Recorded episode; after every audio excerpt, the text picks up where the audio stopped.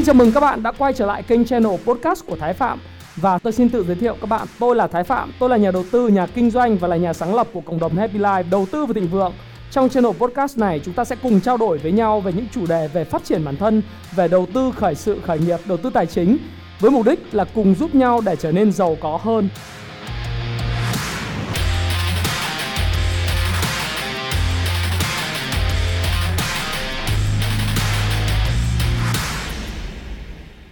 Ngày hôm nay thì chúng ta sẽ nói với nhau về cái chủ đề đó là giá dầu giảm sốc và tác động của nó đến kinh tế thế giới và Việt Nam như thế nào. Thì đây là một chủ đề mà nhẽ ra là tôi sẽ phải quay sau. Tuy nhiên với cái sự biến động của giá dầu hiện tại thì nó khá là, gọi là, cấp tập và giá dầu hiện nay đang biến động một cách rất là kinh khủng. Thì tôi nghĩ rằng là cái video này tôi sẽ ưu tiên trước. Cái video là các nhà đầu tư vĩ đại trên thế giới sẽ làm gì và đang làm gì đối với lại khủng hoảng và cái đại dịch đang xảy ra trên toàn cầu. Thì đầu tiên chúng ta hãy cùng nhìn vào những cái tình hình trong cái bối cảnh hiện tại. Đó là lần đầu tiên chúng ta thấy rằng là giá dầu giao tháng 5 uh, dầu WTI giao tháng 5 hợp đồng giao tháng 5 đã có mức âm đã lúc có thời điểm là âm tới 37 đô la trên một thùng dầu. Không những là một mức bằng không mà giá dầu tương lai giao ngày à, giao trong tháng 5 và đáo hạn ngày 21 tháng 4 vừa rồi đã có mức giá âm. Tại sao lại có giá âm và có một điều rất là ngược đời? Đó là người bán lại phải trả tiền cho người mua. À, chứ không phải là người mua là là được cái gì? Uh, phải trả tiền cho người bán mà nhà bán lại phải trả tiền cho người mua. Tại sao lại có câu chuyện như vậy? Và hiện tại thì giá dầu tương lai của tháng 6 khi chúng ta trao đổi với nhau ấy cũng đang sụt giảm rất là mạnh. Lúc mở điểm của ngày hôm qua đó là giá quy định là 25 đô trên một thùng dầu. Thì bây giờ chỉ còn khoảng quanh 10 đô. Thì bây giờ hiện hiện nay nếu các bạn nhìn vào ở đây á trên cái ờ, các cái, cái sàn để tôi zoom lên cho các bạn. Thì các bạn thấy rằng giá dầu hiện nay đang là 10,91 đô trên một thùng dầu. À, và so với cái giá của ngày hôm qua mở điểm đó là 23 đô. Thì các bạn sẽ thấy rằng 25 đô thì các bạn sẽ thấy rằng là với 10, đây nhá 10,90 chia cho là 25 là giá dầu hiện tại là đã mất đi 56,4% về mặt giá trị đấy thì có nghĩa là giá dầu hiện tại đang giảm rất là mạnh. Và vì đâu? Và nó liên quan gì đến cái thị trường hiện tại? Những cái vấn đề trong cái bối cảnh hiện tại nó ảnh hưởng gì đến các chỉ số VN Index chỉ số Dow Jones và cũng như cái tình hình kinh tế thế giới? Thì chúng ta cùng nhìn xem để là à, hiện nay thì thị trường Việt Nam như thế nào thì tôi quay cái video này là sau cái phiên giao dịch của ngày hôm nay ngày thứ tư ngày 22 tháng 4 thì index sau hai phiên giảm giá rất là mạnh từ thời cái khung cái cái điểm ở khoảng là 797 điểm. Thì ngày hôm qua giảm rất là mạnh thì hôm nay có một đợt hồi phục tương đối là mạnh tạo nên một cái cây nến xanh. Tuy nhiên khối lượng của nó không thuyết phục lắm và nó không phải là một cái nến uh, nến đẹp trong một cái uh, khung mà tôi nghĩ rằng là uh, giảm giá và có thể nói được là cái phe mua đã chiến thắng trở lại so với phe bán. Cho nên về cơ bản thì tôi nghĩ rằng là cái xu hướng giảm giá và tôi tin rằng xu hướng giảm giá của VN Index sẽ còn tiếp tục. Và chúng ta sẽ thấy là ở uh, Dow Jones thì sao? Chúng ta sẽ nhìn Dow Jones. Đây là cái bộ đồ thị giá dầu mà chúng ta đang chứng kiến đấy ạ một chút xíu chúng tôi sẽ đưa tôi sẽ đưa cho các bạn về Dow Jones. Thì hiện tại thì các bạn thấy rằng đây cái hợp đồng tương lai của giao giao sau của giá dầu trong tháng 5 là nó giảm về mức không sau đó mức âm sau đó là có hồi phục lại ở mức gần không không đô la. Thì sau đó thì các bạn thấy rằng là đến cái phiên cây nến ngày hôm sau là mở điểm ở mức là 21 đô và 25 đô ban đầu theo quy định. Thì bây giờ nó chỉ còn 10 đô tức là giảm hơn một nửa giá trị. Một nửa giá trị cụ thể là 56,7% thì các bạn thấy rằng là với những cây nến như thế này trên đồ thị giá dầu và nhìn biểu đồ Ichimoku thế này thì tôi nghĩ rằng là việc giảm của giá dầu sẽ còn tiếp tiếp, tiếp tục diễn tiến trong thời gian tới. Thế còn Dow Jones thì thế nào? Chỉ số Dow Jones thì uh, với hai cái cây nến với cái cặp nến như thế này một cái nến xuyên uh, gọi là nến nến xuyên thấu ấy ở trên đỉnh thế thì với cái cây nến xuyên thấu giảm thế này thì sẽ cũng với một cái mở ghép lớn của Dow Jones như thế này thì khả năng là Dow Jones sẽ có những cái đợt phục hồi nhất định uh, ngày hôm nay ngắn hạn. Sau khi mà thị trường châu Âu, thị trường châu Á có những đợt phục hồi có thể là như vậy nhưng mà về cơ bản thì cũng sẽ là một xu hướng giảm sau khi có một đợt tăng giá rất là mạnh à, từ ngày 23 tháng 3 năm 2020 cho đến thời điểm hiện tại thì đấy là cái điều chúng ta có thể chứng kiến và nhìn thấy. Và bây giờ chúng ta quay trở lại cái câu chuyện đó là nguyên nhân giá dầu vì giảm mà thậm chí là âm rất là sâu là vì lý do gì? Tại sao lại là âm? Và tại sao người bán lại phải trả tiền cho người mua để mà có thể là là là thực hiện và tất toán cái hợp đồng này? Thì điều đầu tiên mà tôi muốn chia sẻ với các bạn đó là cái câu chuyện à, chúng ta phải nhìn nhận giá dầu âm. Đó là giá dầu âm trong hợp đồng tương lai tháng 5 chứ không phải là hợp đồng tương lai tháng 6 và âm là bởi vì lý do đó là cái câu chuyện ngược đời như tôi nói, người bán phải trả tiền cho người mua là bởi vì hiện tại là không có chỗ chứa, không có chỗ chứa dầu và người bán phải làm một động tác là họ phải trả tiền cho người mua để người mua mang dầu đi. Đấy. và người mua thì người mua hàng ấy là nhận được tiền từ người bán để mang dầu đi. Tức là vừa nhận bằng không rồi nên còn được nhận thêm tiền để mang dầu đi. Đấy là một điều rất là vô lý phải không ạ? Thế thì nguyên nhân sâu xa của nó là lý do tại sao? Điều đầu tiên các bạn phải hiểu là giá dầu giảm mạnh trong thời gian vừa rồi nó là do cái độ lợt độ lệch rất lớn về cung và cầu do cái đại dịch hiện nay đang hoành hành trên thế giới ở Âu Châu, ở Mỹ Châu, ở Nhật Bản, ở Singapore tức là ở châu Á nói chung. Nó khiến cho cái tổng cung về dầu khí lớn hơn tổng cầu rất là nhiều. Tất cả hàng hóa trên thế giới này thì đều được diễn giải và bằng cách lý giải bằng tổng cung và tổng cầu đúng không hiện nay thì tổng cung mà theo như OPEC cắt giảm Đấy, OPEC và OPEC cộng cắt giảm là 9,7 triệu thùng dầu một ngày. Thì chúng ta chỉ cần làm một cái công việc rất là đơn giản đó là OPEC cộng đúng không? Cộng cắt giảm và Nga cắt giảm gần 10 triệu thùng một ngày đấy.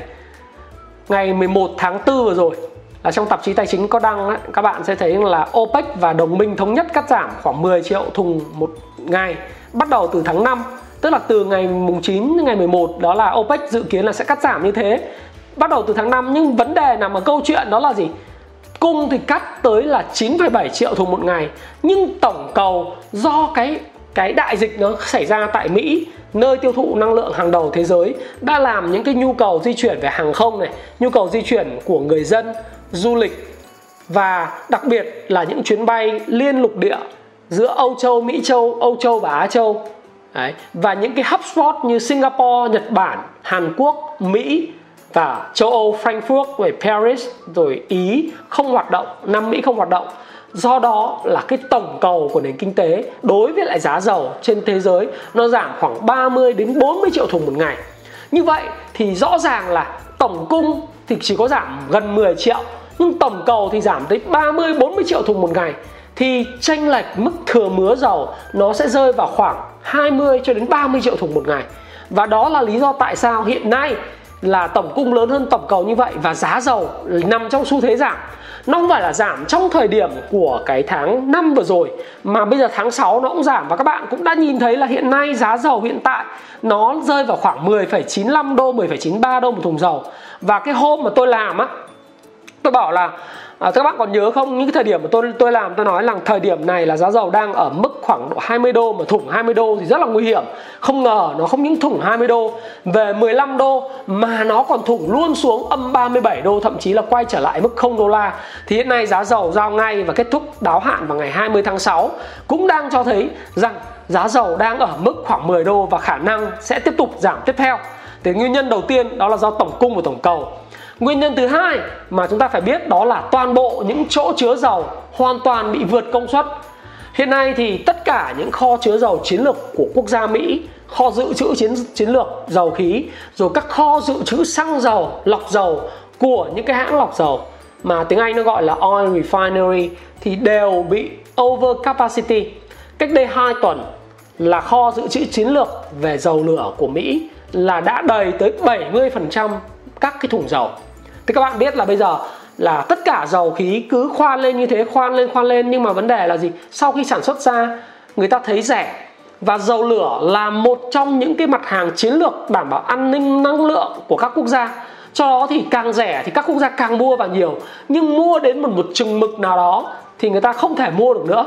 Bởi vì sao? Không phải là bởi vì người ta không mua được vì người ta không có tiền, mà vấn đề là một chỗ là hàng hóa dầu lửa là một hàng hóa rất đặc biệt anh phải kho, có kho chứa đặc biệt và những vùng đất chứa đặc biệt bởi không, nó sẽ liên quan đến an toàn cháy nổ và những cái vấn đề liên quan đến an ninh môi trường Đấy.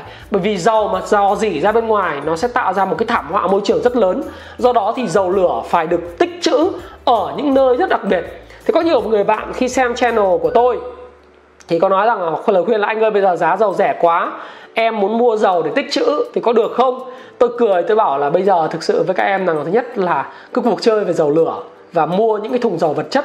Đó là cuộc chơi của những tay to, của những nhà đầu tư chuyên nghiệp. Và những nhà đầu tư chuyên nghiệp này là những người thường xuyên tích trữ dầu và họ buôn hàng vật chất.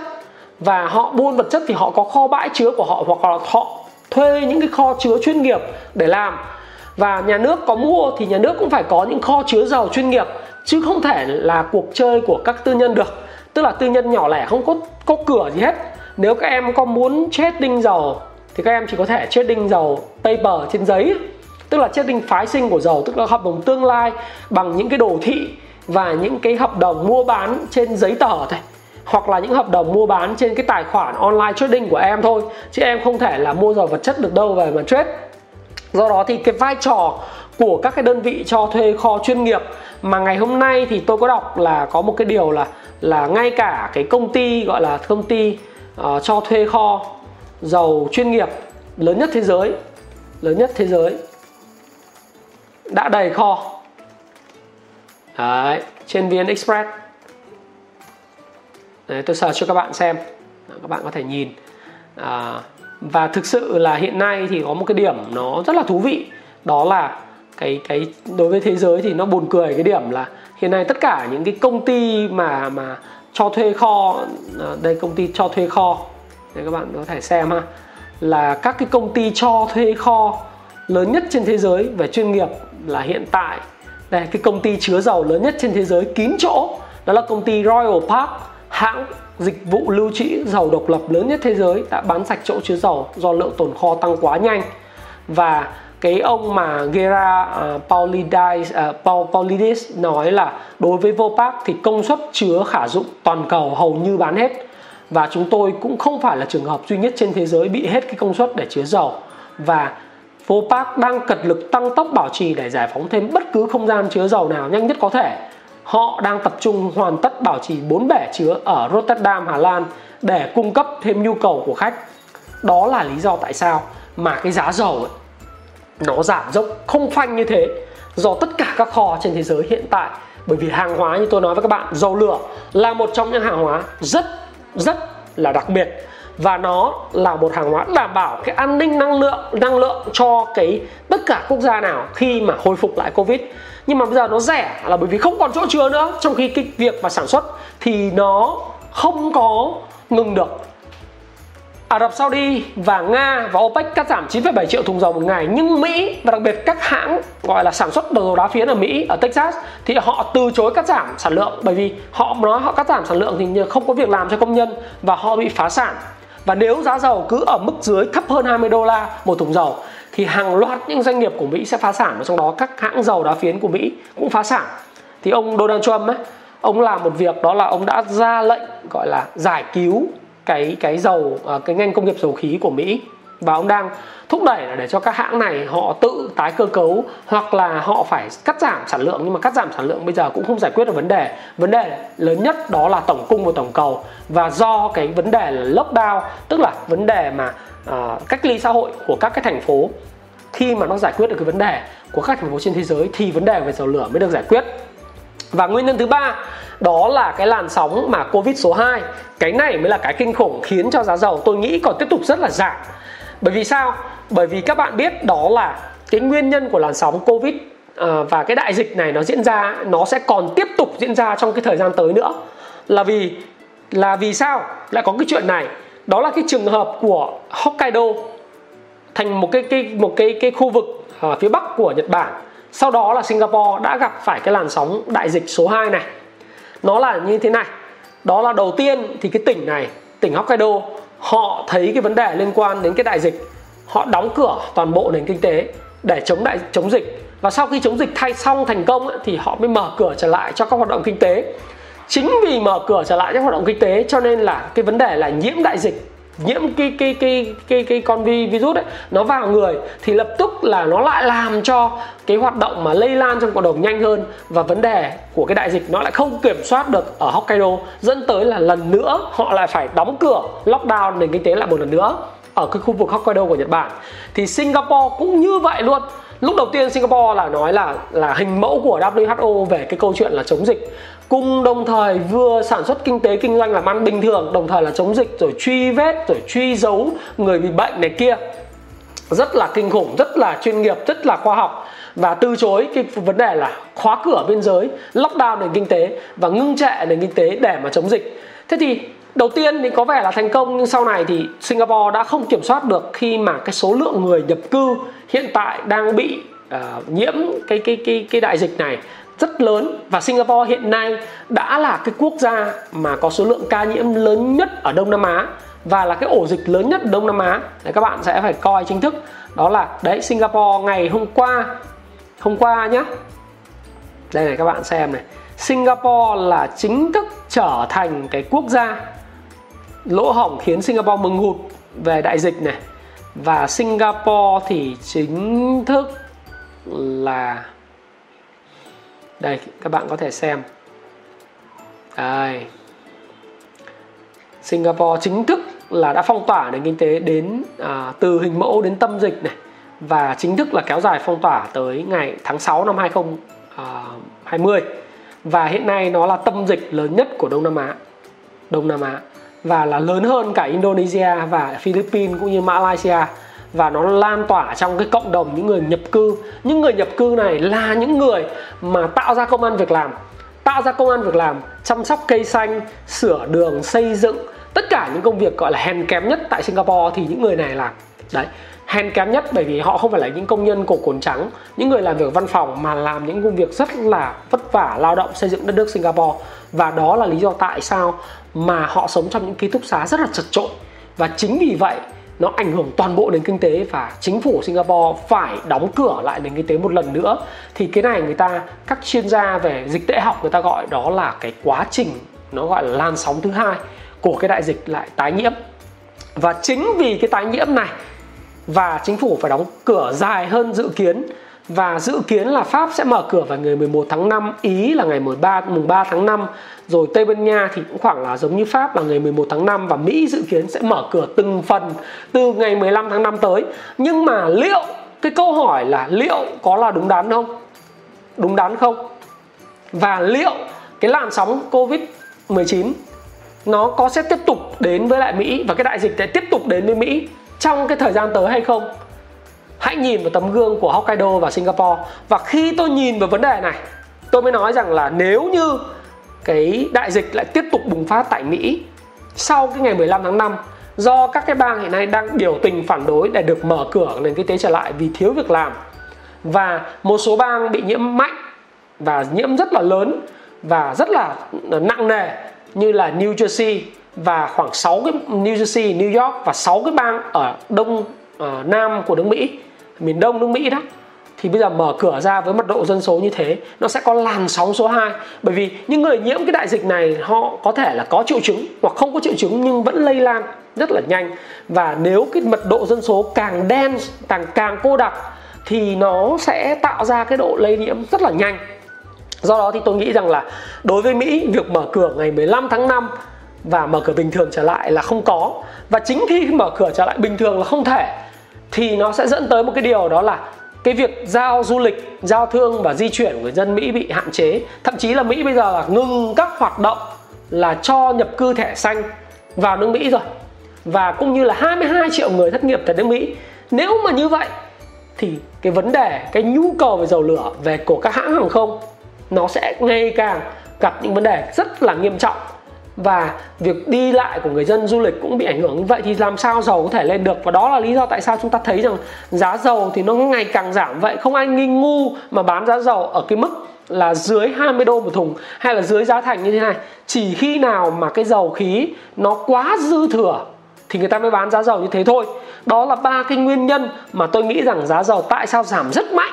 Và nó lại có cái hiện tượng là bị âm à, trên cái hợp đồng tương lai tháng 5 và thậm chí nếu vào tháng 6 nếu như vào cái ngày 15 tháng 5 mà Mỹ chưa mở cửa được bình thường thì hoàn toàn cái hợp đồng tương lai của tháng 6 cũng có thể có cái giá âm chứ không phải là chỉ có hợp đồng tương lai của tháng 5 và tôi thì tôi nghĩ rằng là đối với lại việc này ấy, thì nó có một điều đó là cái cái cái cái uh, vậy giá dầu thời gian tới như nào tôi cũng đã nói rồi nó sẽ còn ảnh hưởng. Và hệ quả của nó sẽ sẽ ra làm sao? Thứ nhất đó là hệ quả là các cái công ty dầu đá phiến của Mỹ sẽ phá sản. Đây là một cái điều nó kinh khủng, bởi vì cái chi phí đầu vào và cái chi phí giá vốn của các cái công ty dầu đá phiến của Mỹ nó lanh quanh đâu đó là khoảng 40 đô, thậm chí 35 đến 40 đô một thùng dầu. Và họ không thể bán dưới giá thành sản xuất nhưng họ cũng không thể ngừng sản xuất, bởi vì ngừng sản xuất, cắt giảm sản lượng có nghĩa là sẽ không có dòng tiền. Và không có dòng tiền thì cái ngành công nghiệp và các cái công ty này sẽ phá sản. Và cái này thì chúng ta cũng sẽ thấy rằng là thế giới rất là chấn động. Và hiện nay thì thế giới đang rất là thừa dầu.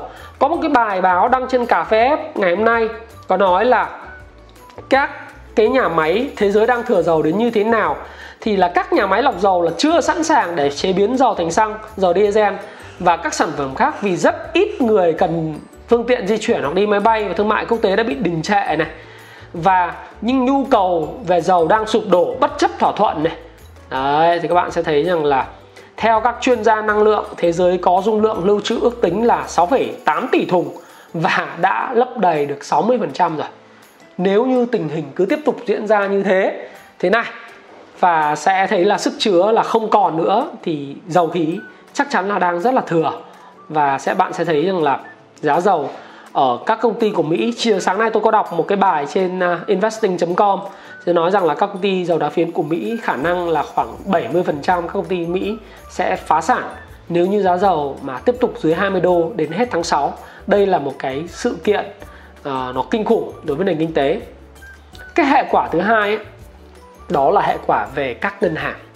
Đây mới là cái hệ quả nó có thể là cái cái domino đầu tiên dẫn tới từ suy thoái sang khủng hoảng kinh tế. Đó là cái hệ lụy của các ngân hàng lớn liên quan tới những công ty dầu lửa. Những video trước tôi đã nói đó là ngành hàng không đang bị thiệt hại như thế nào ngành hàng không cụ thể là hàng không Việt Nam Vietnam Airlines đã phải thiệt hại và thậm chí phải bù lỗ khoảng tầm dự kiến là 12.000 tỷ năm nay những hãng hàng không thế giới như Virgin uh, Airlines ở Úc đã đệ đơn phá sản. Hàng loạt những công ty khác về airline đã phá sản. Không trụ nổi bởi vì cái nhu cầu đi lại bị giảm một cách đáng kể. Dòng tiền hoạt động bị âm. Nhưng đối với lại cái kinh tế thế giới thì cái tác động của cái đại dịch này, nó sẽ đến không những là đối với ngành hàng không, ngành du lịch, mà bây giờ nó còn lan ra và tạo thành một cái domino rất là lớn về hệ lụy đối với các ngân hàng, hệ thống tài chính. Đó là cái việc phá sản của những công ty mua bán và trading dầu khí. Những công ty mà có những cái vấn đề liên quan chuyện vay nợ ngân hàng rất nhiều. Những công ty này là những công ty trading và những công ty đang vay nợ cái lượng tiền rất lớn từ ngân hàng thì chúng ta sẽ nhìn xem đây là một cái chấn động, một cái bài báo về chấn động vụ sụp đổ của đế chế giao dịch bí ẩn và quyền lực hàng đầu thế giới. Bởi vì cái đế chế này chết chìm vì đặt cược sai vào giá dầu, đang nợ tỷ đô của 23 ngân hàng và gian lận sổ sách nhiều năm nay. Có nghĩa là khủng hoảng và cái đại dịch nó không phải là tác nhân làm sụp đổ các đế chế này. Tôi luôn luôn nói rằng là những vấn đề, những sự kiện khác thường thì nga đen, nó xảy ra thì nó chỉ là chất xúc tác để làm cho những cái vấn đề nội tại nó được bùng phát. Cũng giống như con vi khuẩn và con con con con virus này nó vào người mình ấy, thì về cơ bản nó sẽ không làm cho mình chết, mà vấn đề là nó sẽ làm cho suy yếu hệ miễn dịch và những cái bệnh khác nó sẽ nổi lên và nó sẽ làm cho chúng ta bị bệnh mà chết. Tức là chính cái bệnh cũ nó tái phát, suy hô hấp, đa tạng hay vân vân, nó chết. Chứ còn đối với lại những cái cái công ty nó cũng vậy công ty nó bị phá sản là bởi vì nó có những vấn đề sẵn có về nợ. Thế thì hiện tại đây là một cái công ty rất lớn của cái ông Lim Oi Kyun. Cái ông này á, là ông chủ của một cái hãng.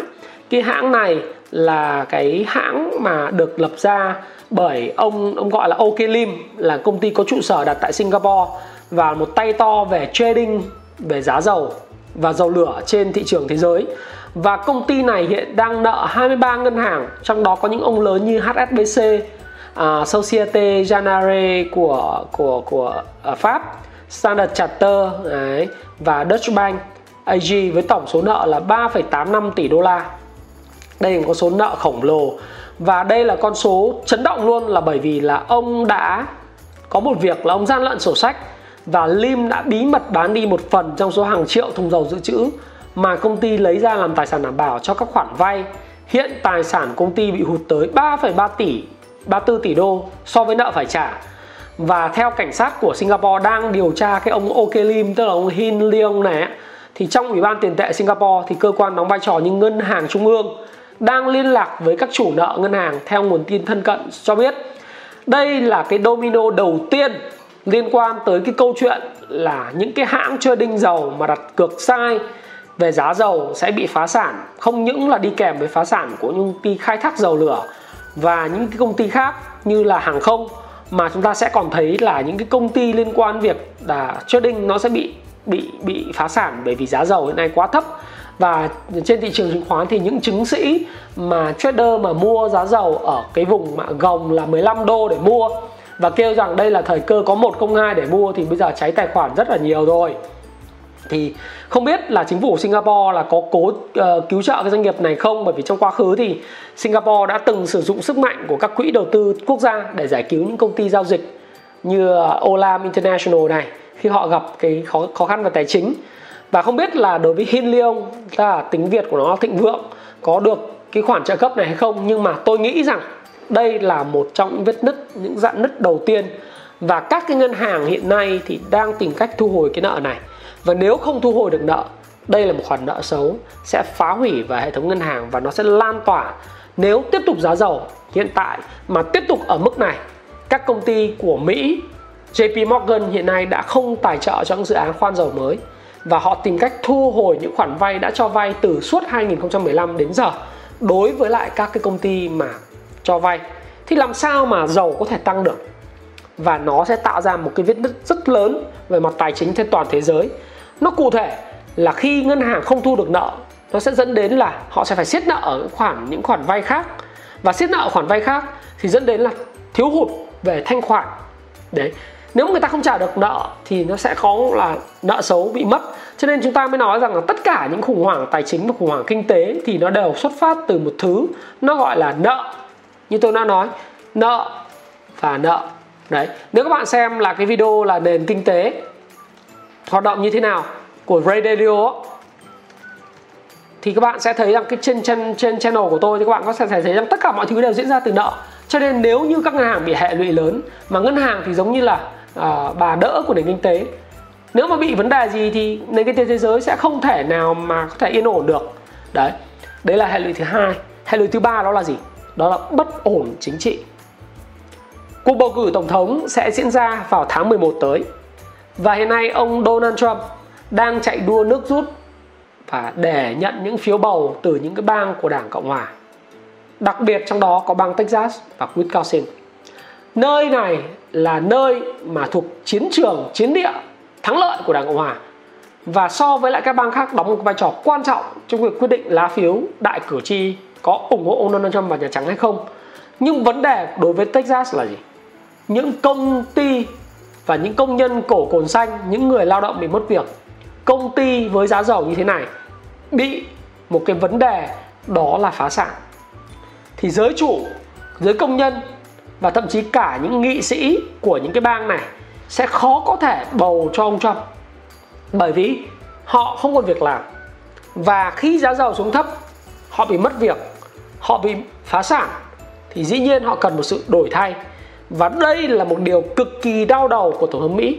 Không biết là có nguyên nhân khác từ cái câu chuyện người uh, từ nga rồi ả rập saudi hay những người nào đó. Một cái thuyết âm mưu là đang gọi là chơi ông Trump hay không. Thế nhưng mà chúng ta có thể nói rằng là đây là một ván bài cực kỳ khó khăn của của của Mỹ. Và nếu chỉ nhìn thuần về cái tổng cung và tổng cầu thì sẽ thấy rằng là không ai chơi ông cả do là không có chỗ chứa thì giá dầu nó xuống thôi.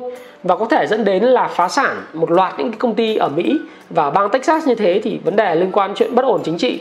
Đó là người dân Mỹ cũng không biết là ai sẽ là người lãnh đạo mình của tháng 11 năm 2020 và thế giới tài chính thì không thích những thứ gì mà nó bất ổn. Thế giới tài chính thích những cái gì dễ dự báo.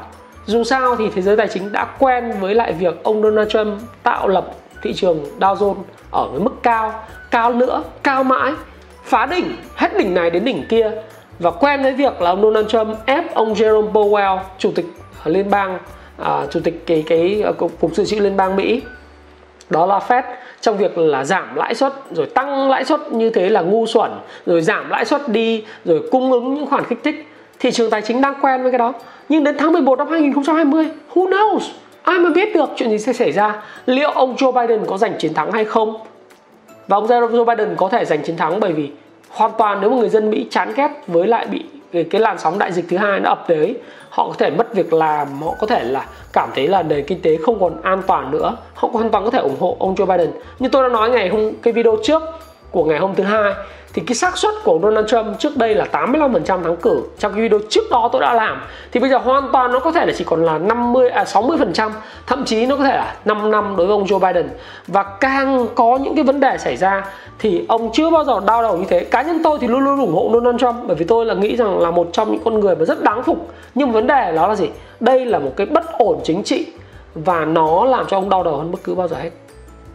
Và thế giới, đặc biệt thế giới tài chính, thì người ta không thích những cái sự kiện mang tính chất là bất ổn. Người ta thích những cái gì dễ đoán và dễ đoán để có thể xuống tiền thì chính cái cái bất ổn chính trị này nó là một thứ mà đối với lại dân đầu tư tài chính, các bạn sẽ thấy rằng sau tháng 5 này chắc chắn là thị trường sẽ không giống như cái mà thị trường mà bạn đang nhìn. VN Index cũng sẽ không giống như cái này các bạn đang nhìn đâu các bạn đang thấy rằng ngày hôm nay nó hồi phục từ vùng 650 lên đây ai cũng khè khà thắng là ờ mình là người mới tham gia thị trường thắng được 30% ngon lắm này kia các kiểu. Rồi thị trường chứng khoán chơi dễ quá à, đầu tư dễ quá kiếm được nhiều tiền quá không cần phải học hành gì nghe phím hàng là có thắng. Tôi xin lỗi các bạn. Các bạn sẽ thấy những cái gì xảy ra trong nửa cuối của năm 2020 đặc biệt đến với thời điểm của thị trường chứng khoán Mỹ à, khi mà gần cận cần à, ờ, kệ gọi là kệ uh, cận kề so với lại ngày mà chúng ta bầu cử thì chúng ta sẽ thấy là những cái sự biến động của thị trường nó sẽ kinh khủng như thế nào. Bởi vì cá nhân tôi đã chứng kiến từ cái thời điểm mà ông Donald Trump thắng cử vào năm 2016 như thế nào. Tôi sẽ thấy rằng là các bạn sẽ thấy là thị trường nó nó sẽ phản ứng giảm sao. Ok như vậy thì ảnh hưởng với Việt Nam đối với giá, giá dầu như thế là gì? À, ảnh hưởng uh, của giá dầu thấp. Giá dầu âm như thế đối với kinh tế Việt Nam thì như nào? Nó sẽ mặt tích cực và mặt tiêu cực mặt tích cực đó là gì? Chúng ta sẽ giảm được cái chi phí nhập khẩu xăng dầu. Cái thứ hai là chúng ta sẽ giảm được chi phí đầu vào cho doanh nghiệp. Thứ ba đó là giảm áp lực về lạm phát. Đối với tiêu cực đó là gì? Đó là chúng ta mất đi cái giảm thu ngân sách do chúng ta là cái giá dầu trước đây chúng ta hoạch định là ở mức khoảng 40 đến 60 đô một thùng thì bây giờ nó còn 10 đô. À, thứ hai nữa là chúng ta sẽ tiêu cực đến cái ngành khai thác dầu khí cái hiện tại cái ngành này thì đang đóng góp khoảng là 7 phần 7,8% trong cơ cấu GDP và hệ quả là cái vấn đề nộp ngân sách nhà nước của PVN tổng công ty dầu khí Việt Nam dự kiến sẽ giảm từ 1,6 tỷ đô xuống chỉ còn 800 triệu đô trong năm nay. Có nghĩa rằng với cái kịch bản này chúng ta sẽ mất đi cái ngân sách nhà nước khoảng một nửa. Đấy. thì đây là cái tham khảo của tôi uh, trong cái nhóm nghiên cứu uh, đối với nhóm nghiên cứu của bên uh, ngân hàng BIDV ha các bạn ha thì các bạn sẽ thấy rằng là điều đầu tiên đối với sự tích cực đó là giá xăng uh, giảm xuống. Thì đây là cái biểu đồ giá xăng suốt từ cái ngày 15 tháng 11 năm 2019 trở lại đây. Thôi nhìn cái bảng này đi cho nó đẹp. Thì các bạn sẽ thấy là từ cái 15 tháng 1 đi cho đến ngày 14 tháng 3 thì giá xăng giảm từ 20.000 giá xăng 99 RON 95 ấy, từ 2.900 thì bây giờ giảm một nửa chỉ còn khoảng 11.900 và với lại cái việc mà cái giá dầu đang giảm như thế này thì tôi nghĩ rằng giá xăng sẽ về mức khoảng 10.000 đồng một uh, một lít trong thời gian rất sớm. Và 60% cái cơ cấu giá xăng thành phẩm hiện nay thì nó có tới là do thuế và và phí. Nếu mà giảm thuế và phí nữa thì chúng ta sẽ có thấy là mức giá xăng nó giảm xuống còn khoảng có 10.000 đồng hoặc dưới 10.000 đồng. Với cái giá xăng như thế này thì cái chi phí nhập khẩu xăng dầu nó sẽ giảm đi ngoại tệ sẽ bớt đi. Với chi phí đầu vào cho doanh nghiệp những doanh nghiệp sản xuất sử dụng xăng dầu nhiều đặc biệt là ví dụ như ngành uh, những ngành vận tải. Nhưng mà vấn đề vận tải phải chạy được cơ. Chứ vận tải mà không chạy được không có doanh thu thì giảm cái giảm cái giá xăng chả có ý nghĩa gì cả. Đấy, những doanh nghiệp mà sản xuất mà sử dụng xăng dầu nhiều thì chắc chắn là chi phí cũng cũng được giảm đi rất là nhiều. Rồi cái áp lực lạm phát à, do là xăng dầu thì chiếm một cái tỷ trọng tương đối lớn trong việc vận chuyển hành, à, hành khách vận tải và cũng là quyết định chẳng hạn như chúng ta đi grab thì chúng ta đi đi đi xe ôm ấy chúng ta đi grab hay đi taxi thì chúng ta thấy thấy rằng là cái giá taxi và giá của grab nó cũng đã giảm điều chỉnh rất là mạnh rồi. Hiện nay thì grab chỉ còn có grab buy thôi chưa chưa có grab car bởi vì grab car chắc là phải sau cái giãn cách xã hội thì mới có được. Thế nhưng chúng ta sẽ có thấy là cái lạm phát uh, nó sẽ không tác động lớn là bởi vì là khi giá xăng dầu giảm Ờ, chỉ có giá lương thực tăng giá thịt lợn đang tăng giá gạo tăng một chút đỉnh rồi rau xanh tất cả những mặt hàng khác.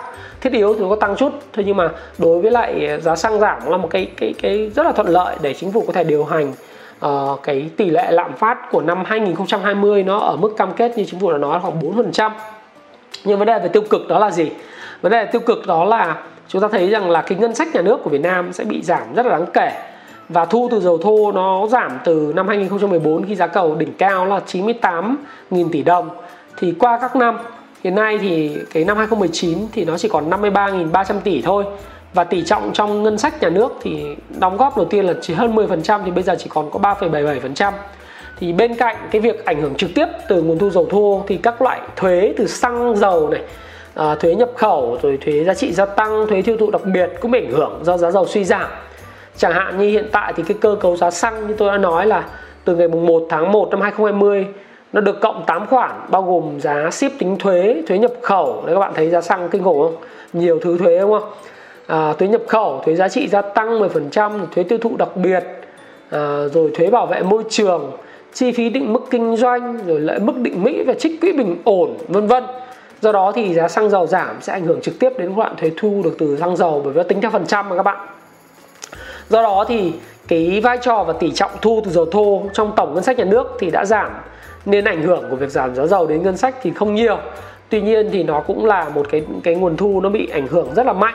Thì chính phủ ờ, nó cũng rất là cần đẩy đẩy mạnh đầu tư công. Thế nhưng mà bây giờ cái ngân sách nhà nước thu hụt như thế thì nó cũng ảnh hưởng rất là nhiều, làm khó cân đối ngân sách hơn thì đấy đấy là những cái ảnh hưởng rất là tích cực và tiêu cực của cái việc giá dầu đối giảm và giá xăng giảm đối với nền kinh tế Việt Nam.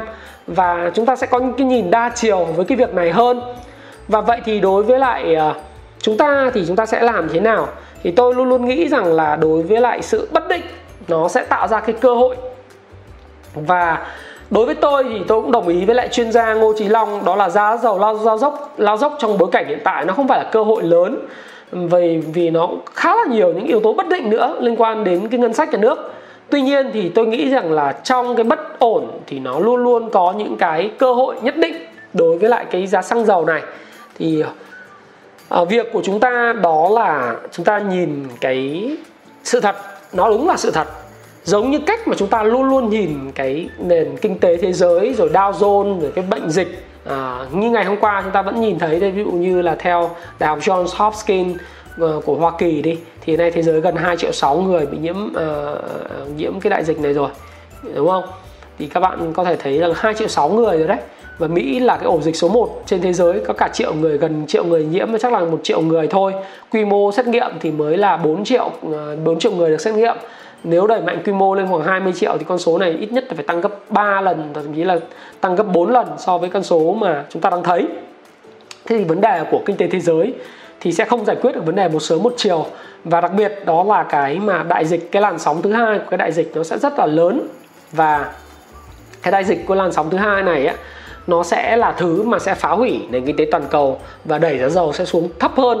Và khi giá dầu thấp hơn, nó sẽ ảnh hưởng à, rất là lớn đến nền kinh tế và nó ảnh hưởng cả tích cực lẫn tiêu cực. Nó có thể ảnh hưởng giảm phát trong ngắn hạn nhưng mà lâu dài khi mà giá dầu quay trở lại tăng trở lại thì nó có thể ảnh hưởng đến quá trình tăng lạm phát.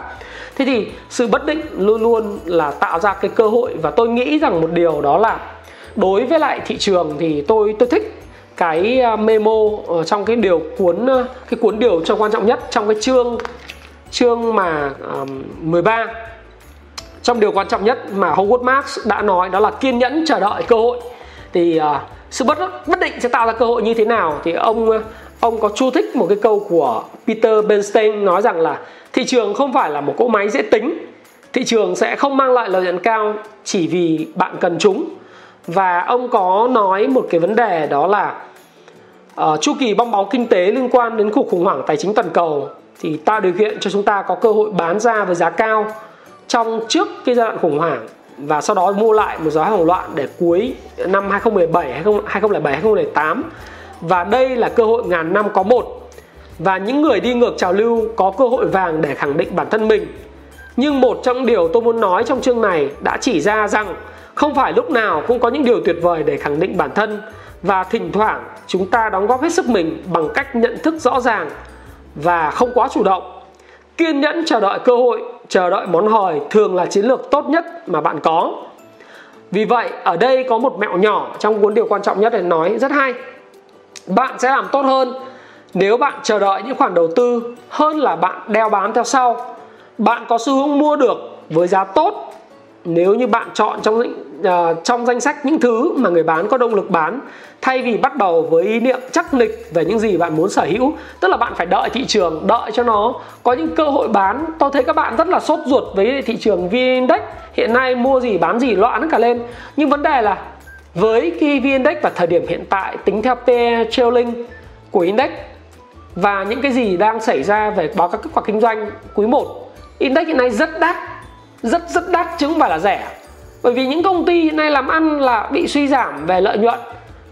Thì các bạn tính là 12 tháng cộng dồn, thì cái lợi nhuận EPS nó giảm như thế. Thì chắc chắn là rất đắt. Như ví dụ như ngày hôm nay một cái công ty về về bất động sản, nó ra cái báo cáo lợi nhuận rất là thấp và đồng thời là dẫn đến dòng tiền hoạt động âm đến 1.500 tỷ. Tôi không tiện nói tên. Thế nhưng mà bây giờ với cái tình hình kinh doanh như thế thì các bạn không thể mua cái index vào thời điểm này, nhất là lúc nó đang ở mức là 770 điểm. Mà nó đắt như thế này thì mua cái gì? Các bạn mới mua niềm tin à? Rồi ngân hàng ngân hàng nào cũng báo lỗ trong cái quý 1 hết. Và quý 2 chắc chắn nó sẽ báo lỗ tiếp, nhưng làm sao mà tăng được? Bởi vì chúng ta có đang còn ừ, cách ly xã hội này, đúng không? Do đó thì ông có kể một cái vấn đề triết lý của Warren Buffett ở đây là, triết lý của Warren Buffett mang ít tính tinh thần hơn tôi. Thay vì Mucho, ông ấy thích bóng chảy hơn. Tôi đọc cho các bạn một đoạn về bóng chảy rất là hay nhé trong báo cáo thường niên năm 1997 của Berkshire Hathaway, Buffett đã nói về Ted Williams, mệnh danh là Splendid, uh, Splendid Splinter, người đánh bóng chày vĩ đại nhất trong lịch sử bóng chày.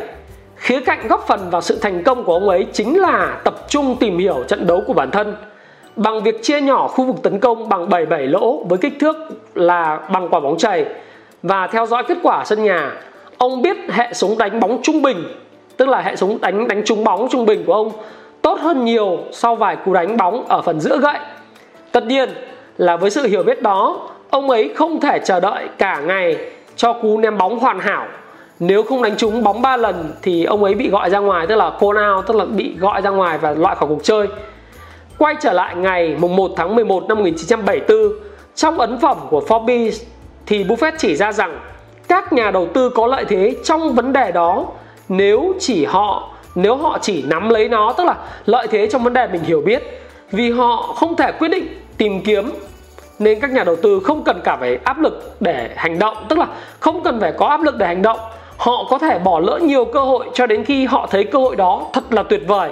Do đó thì cái sự bất bất định nó tạo ra những cơ hội nhưng mà bạn phải chờ đợi cho đến khi có một cái kết quả nó xảy ra, nó thực sự là phù hợp với lại cái tiêu chí mua hàng của bạn và giá cả rất là rẻ. Đầu tư là một ngành kinh doanh vĩ đại nhất trên thế giới vì bạn không bao giờ dao động. Bạn đứng trên ụ đánh bóng, cầu thủ ném bóng cho bạn một cổ phiếu như General Motors với giá 47 đô la, US Steel với giá 39 đô la, không một ai loại bạn được, không có quả phạt nào ngoại trừ cơ hội. Cả ngày bạn chỉ chờ đợi một cú ném bóng mà bạn thích và đến khi cầu thủ chặn bóng ngủ gục thì bạn bước lên và đánh chúng. Đây là cái game plan, là một cái chiến lược chơi của Warren Buffett. Và chiến lược này nó gọi là chiến lược con mèo, cái cây cà rốt và cây gậy. Đây là một cái chiến lược cực kỳ hay. Và và thực sự là trong cái cái cái cuốn điều quan trọng nhất này của Howard Mark là một cái cuốn mà tôi nghĩ rằng là các bạn nên đọc. Bởi vì nó có chứa nhiều chứa nhiều những cái lý thuyết về đầu tư những cái suy nghĩ về đầu tư mà tôi nghĩ rằng nếu các bạn hiểu được điều đó thì các bạn sẽ không sốt ruột trong thị trường này. Chúng ta nói là thị trường uh, ok vậy thị trường tiền mặt là vua nhưng tôi không hiểu tiền mặt là vua là cái gì chúng ta chết ngay. Chúng ta không hiểu rằng là chúng ta có công cụ phòng vệ đối với tiền của chúng ta đó chính là gì? Đó chính là vàng. Vàng bây giờ nó giảm giá nhưng hoàn toàn vàng sau khi giảm giá đấy hôm qua giảm giá sâu rớt xuống là vùng là 1658 điểm. Thì ngày hôm nay, vàng lại tăng lên là mức 1.700 điểm. Và những dự báo hiện tại có thể cho thấy là giá vàng sẽ còn lên tới là 3.000 đô một ounce. Như tôi nói với các bạn, giá vàng đang trong cái xu thế uptrend dài hạn nếu đồ thị tháng của tháng 4 thì các bạn sẽ thấy rằng là cái cây nến của tháng 4 là một cây nến rất là mạnh mẽ và tiếp tục thể hiện rất rõ là cái xu thế đi lên. Và trong cái đồ thị Ichimoku chart của tháng này này thì bây giờ vàng đang có cái cản ở 1000 uh, 1700 1800 và sau đó là một cái cản ở 1900 điểm à, ở 900 đô một một một ounce thì hoàn toàn với những sự bất bất ổn, đặc biệt cái làn sóng của của cái đại dịch thứ hai thì Fang hoàn toàn có thể vượt 1900 và hướng về mức 3000 điểm trong dài hạn. Thì chúng ta có thể là hedging phòng ngừa. Và nếu các bạn làm được như vậy, thì bạn không thấy sốt ruột gì với câu chuyện cầm tiền. Và bạn nếu mà tìm được một cái cơ hội, tôi không khuyên bạn mua vàng hay là gì đâu, nhưng mà bạn hoàn toàn có thể hành xử. Đợi khi thị trường giảm điểm đằng nào thì thị trường cũng phải test lại cái gap ở ví này thôi, khoảng 700 700 điểm, thậm chí là thấp hơn, là khoảng 680 điểm. Ai mà biết được chuyện gì sẽ xảy ra? Thị trường thì sẽ không còn động lực để mà đi lên ờ, 820 đâu. Bởi vì tôi nghĩ rằng là nếu mà thị trường đi lên 820 thì thực sự đây là một cái xác suất rất là thấp à, do đó thì các bạn sẽ thấy rằng bây giờ ai cũng lời gọi là tiếng anh nó ừ, là lời siêu super gọi là phải take profit thôi. Còn ừ, tiếng việt nó gọi là lời lồi mồm rồi thì là ai mà mà còn đi ừ, kéo các bạn lên đến 820 cho các bạn chốt vào đầu người ta nữa rất là khó đúng không do đó thì các bạn sẽ thấy rằng là sự bất định sẽ tạo ra cơ hội và quan trọng nhất là bạn phải phải trang bị cho mình một cái tư duy về đầu tư một cách đúng đắn. Và khi bạn có tư duy về đầu tư một cách đúng đắn, cộng với các công cụ phù hợp, một cái phương pháp phù hợp và bạn kiên định theo đuổi nó, bạn chờ đợi nó, chờ đợi cú đánh bóng của đời bạn. Giống như là trong Howard Marks đã nói, trong điều quan trọng nhất và Warren Buffett đã nói là bạn phải kiên nhẫn chờ đợi cho đến khi một cái cơ hội xuất hiện. Kể cả cơ hội đó là cổ phiếu, là bất động sản, là vàng, hay là bất cứ một loại tài sản nào khác, thì tôi nghĩ là bạn sẽ thành công rất là nhiều và khi bạn xem video đến đây, đặc biệt là video về tác động của giá dầu giảm điểm, thì tôi nghĩ rằng là bạn là một người cực kỳ khao khát thành công mà mong muốn học hỏi được từ tôi và những người có kinh nghiệm đi trước. Hãy comment cho tôi biết là ngày hôm nay bạn đã học được điều gì. Hãy nói với nhau là tôi cảm ơn bạn à tôi cảm ơn bạn, tôi cảm ơn thái phạm và chúng tôi đã học được cái điều quan trọng nhất, đó là chờ đợi cho khoản đầu tư của cuộc đời mình kiên nhẫn chờ đợi hãy comment như vậy để tôi biết là bạn đã xem hết cái video này. Và thái phạm xin hẹn gặp lại các bạn vào tối thứ sáu ngày uh, tuần này với chủ đề lần này sẽ không thất hứa với các bạn nữa. Dù chuyện gì xảy ra trên thị trường thế giới thì vẫn là gì? Các nhà đầu tư lớn đang làm gì? Các nhà đầu tư huyền thoại đang làm gì trên thị trường được không ạ? Lúc 8 tối thứ sáu. Và hãy comment cho tôi biết bạn đã xem đến đây. Và bạn đã học được cái bài học như tôi vừa đã nói. Và Thái Phạm, xin cảm ơn các bạn đã lắng nghe một cái video rất dài. Và xin hẹn gặp lại các bạn trong những chủ đề tiếp theo. Xin cảm ơn các bạn rất nhiều. Hẹn gặp lại các bạn vào thứ sáu.